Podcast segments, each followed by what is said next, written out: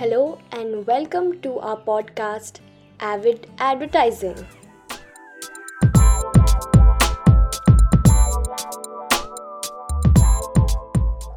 Today we have Mr. Gurpreet Singh, who is the current head of marketing at United Breweries.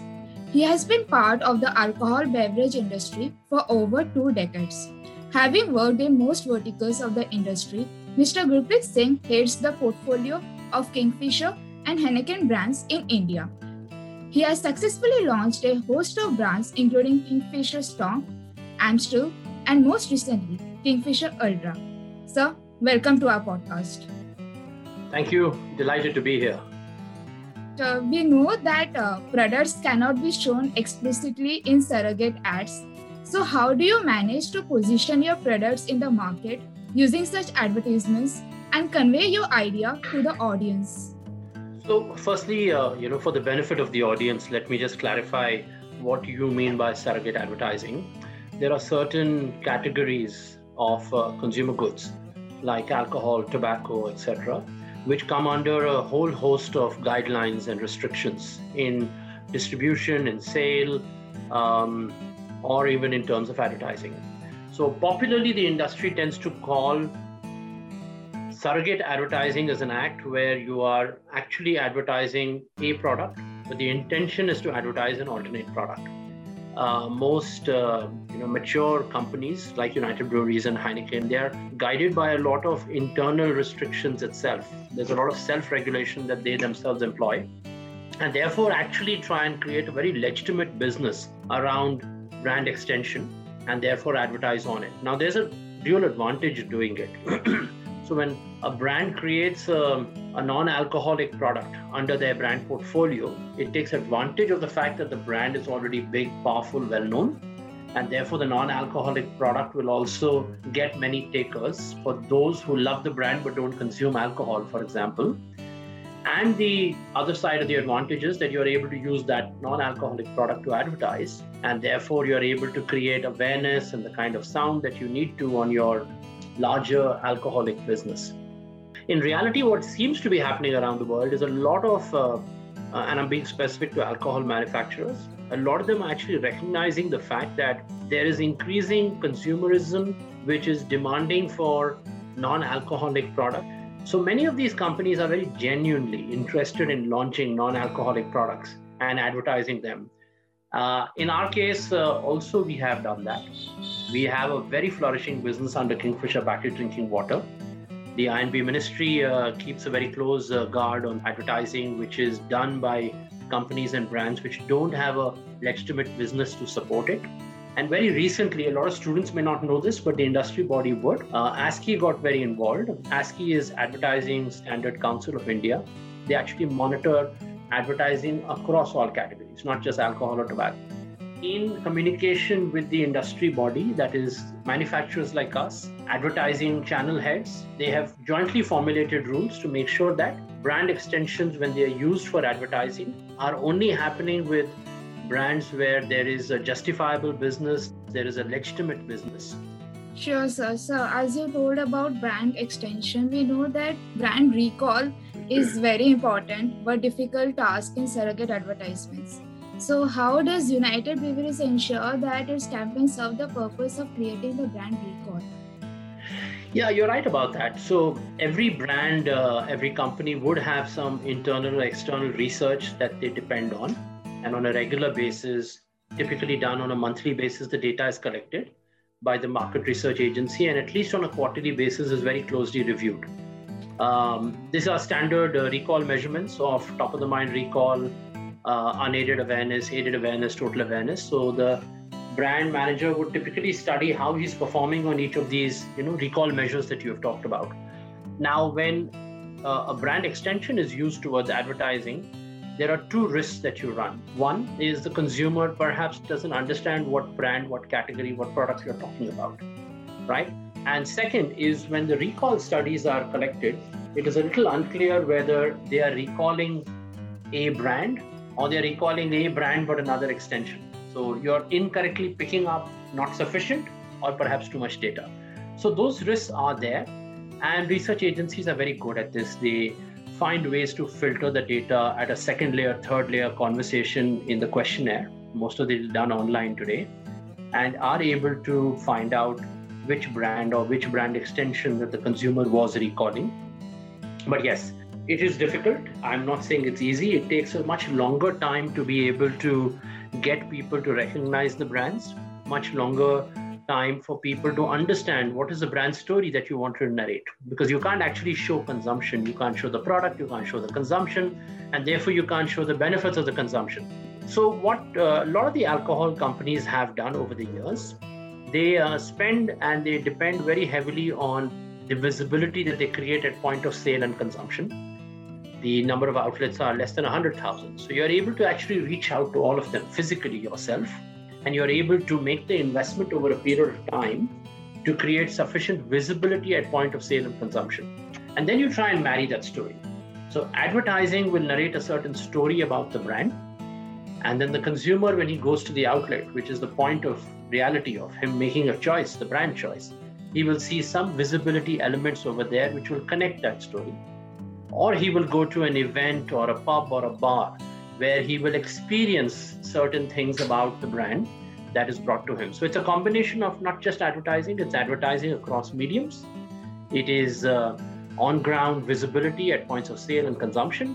And it is the experience that you create on the brand so that the person is able to uh, live that experience, enjoy the brand in that experience, and therefore recall the brand and fall in love with the brand and therefore become your consumers. See, at the end of the day, what a consumer knows, recalls, and uh, reflects on the brand is the positioning that you create on the brand. And the positioning of the brand is so closely related to the emotion that you try and create with the brand. Now, if you're able to display that in your advertising uh, strategy, even without showing the product or showing product consumption, then you have one half that battle. If you're then able to marry this to the experiences you're able to create on the ground, then you have defined the circle of what you wanted to create in terms of communication. Yes, you have to think a lot out of the box in this uh, category to be able to advertise, to be able to get the consumer to understand your advertising, and therefore for him to eventually recall your brand and therefore make a brand choice. So, sir, usually uh, people who are familiar with such brands are able to connect with the ads. So, in your opinion, how can new customers be acquired through surrogate advertising?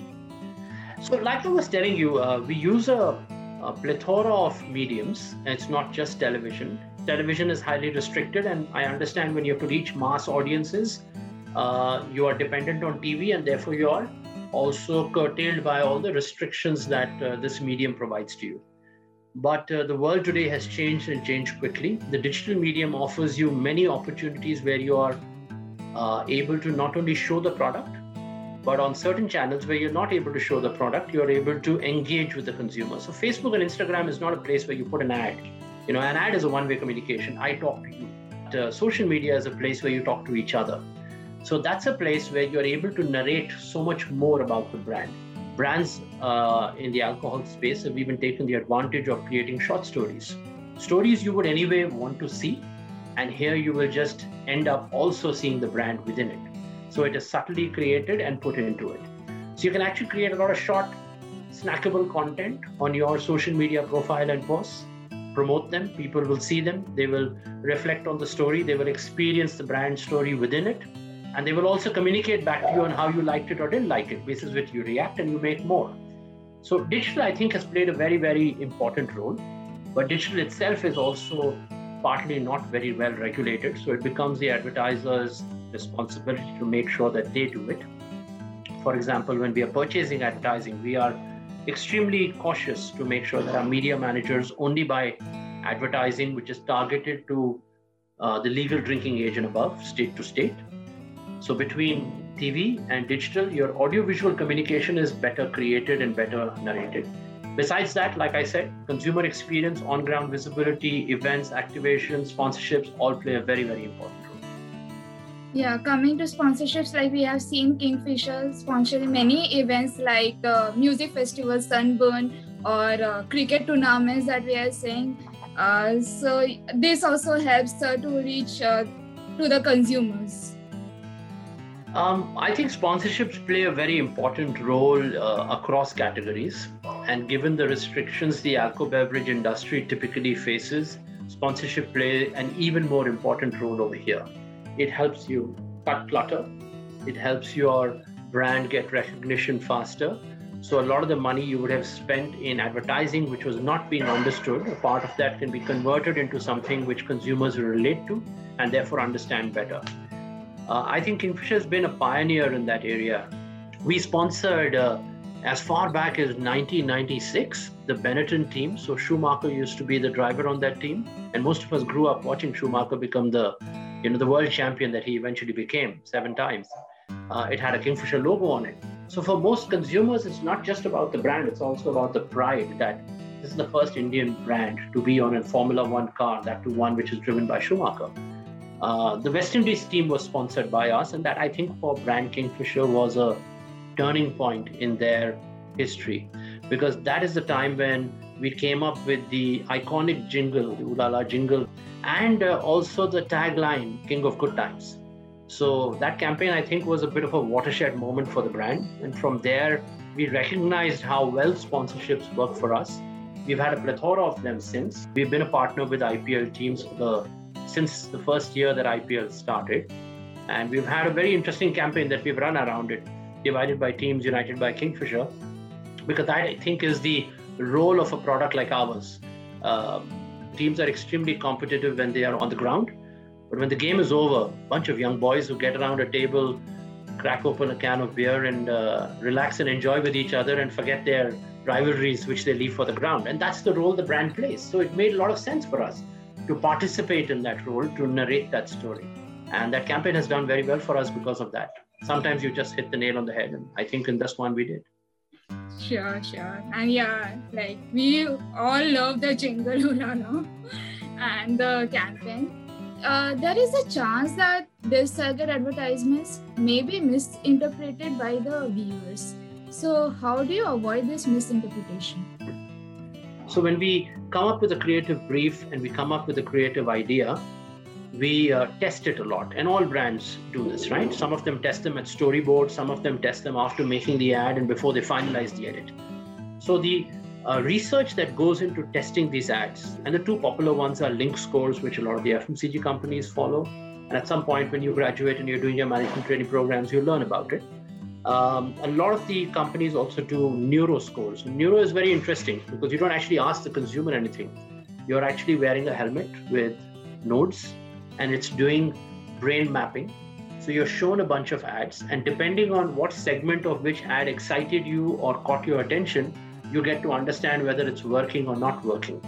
Basis that you finalize your ad or you re edit your ad before you release it. I'm not saying that's 100% accurate, but uh, we bet on the fact that a well researched product and with the collective experience of managers who are taking the decisions around such things, you typically come out with an ad or an ad campaign which at least by the target group is well understood. Outside of the target group who's not my audience but the ad happens to reach out to them if it's misunderstood it's okay. But um, today with digital you're so well targeted that's a very very minuscule amount of uh, wastage so you mentioned about uh, how uh, you have been uh, uh, sponsoring events and how many great uh, cricket players have been a part of uh, your campaign. How do you think about the celebrity influence, the role that it plays on the consumer's mind, maybe for positioning of your product? So, you know, when you sign up with a celebrity, you can't do it blindly just on the basis of popularity. It's very important to first understand what does the brand stand for and what is it that I would like to improve.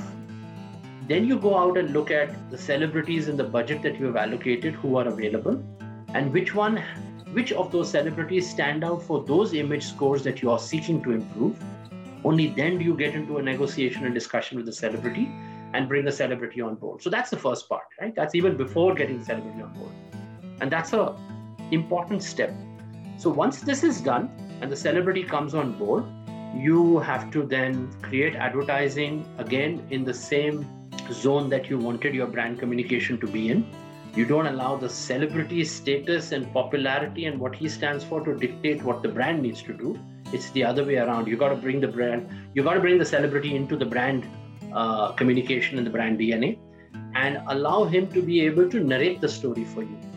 And that's when you are in a best position to take advantage of the celebrity's popularity, the image that he stands for, and therefore get the positive rub off that the brand is seeking from celebrity of this kind. The risk with a celebrity is the following a film star is popular, but a couple of flop movies and it can start impacting your brand. The same is with a cricketer. I mean, the last thing a brand manager wants to see is you've signed on Virat Kohli and he got out on zero, and on that break, your ad was shown. Consumers are going to be cursing you, but that's just part of the game. It's part of the risk you take and you go along with it. The overarching uh, positives of uh, having a brand ambassador, a celebrity, is uh, far outrides any of the negatives usually. Yeah, and uh, in COVID times, like due to lockdown and all, uh, how has the advertisement campaign of United Breweries changed? Oh, good question. It has actually changed uh, drastically for two reasons. One, uh, when COVID was at its peak during lockdown, I think uh, we did the smart choice of going to our consumers and not advertising plain Jane vanilla what we used to do because the world is not the same. So we put up a host of messages which were on res- doing the responsible thing, and we've been doing it since. Um, the kingfisher bird is best known for its flying posture. It's always in motion. It's flying, right? And I think for the first time we got the bird to perch on a branch and say, uh, "The good times can wait." right now you need to stay at home we did gamification uh, uh, advertising as well where uh, you know if you were on a social media a game would pop up and it's a very simple game so the kingfisher bird is in a house but it doesn't have walls so it's trying to fly out and you need to block it because covid is outside so you know simple things 15 20 seconds of play you get the idea was to send the message to our consumers that for now do the responsible thing stay at home the good times can wait. They'll always be with you as long as you're doing okay. So that was one aspect of what we did. The second aspect is uh, very business oriented. We realized that a lot of our consumption actually takes place in pubs and bars, which for a long period were shut down. And consumers are not habituated to uh, drink at home for various reasons. There are a lot of um, either you don't have the habit or you don't have, or there are cultural social barriers. So we came up with very fun advertising because if a youngster, and when I say youngster, even a 25 year old who's working, goes out and drinks beer, his father doesn't drink at home because of the cultural issues, but goes out and drinks with his uh, friends, but they don't drink in front of each other. Now you're stuck at home, both of you. So, how do you, in a humorous Kingfisher way, break that barrier, which is an unsaid barrier between the two of you, and say it's okay to share a beer now that you're both stuck at home with each other and anywhere you drink. So we came up with campaigns which were oriented to um, Kingfisher at home, consumption at home, trying to break down in a fun, humorous way the social cultural barriers that have forever existed in this country and continue to do so. Uh, so that was a very important part of our business because if we didn't do that and if consumers didn't consume at home, then our consumption numbers would have drastically fallen, severely impacting volumes, profitability, business altogether. Nidhi, do you have any questions to ask? No, no, no, I saw this ad. Like it was like "Kya plan hai?" I guess campaign. That's so right. A father and son, they were like from refrigerator, they were trying to sneak out beer. Correct. It was correct. really nice. Like I thought, ki, okay, the main thing is ki I was intrigued by ki the generation were shown. Generally in ads, we are seeing uh, drinking among the same generation or same age so that was the thing i was also like very excited but it was initially a bit uncomfortable also okay he has to drink with his father but i got the point okay everyone yeah. is at home so this might be the message they want to send correct very true yes i know i, I think we are quite proud of that campaign of ours and um, for now the message is uh, keep safe stay indoors as much as you can and uh, the good times will always be with you. So, cheers.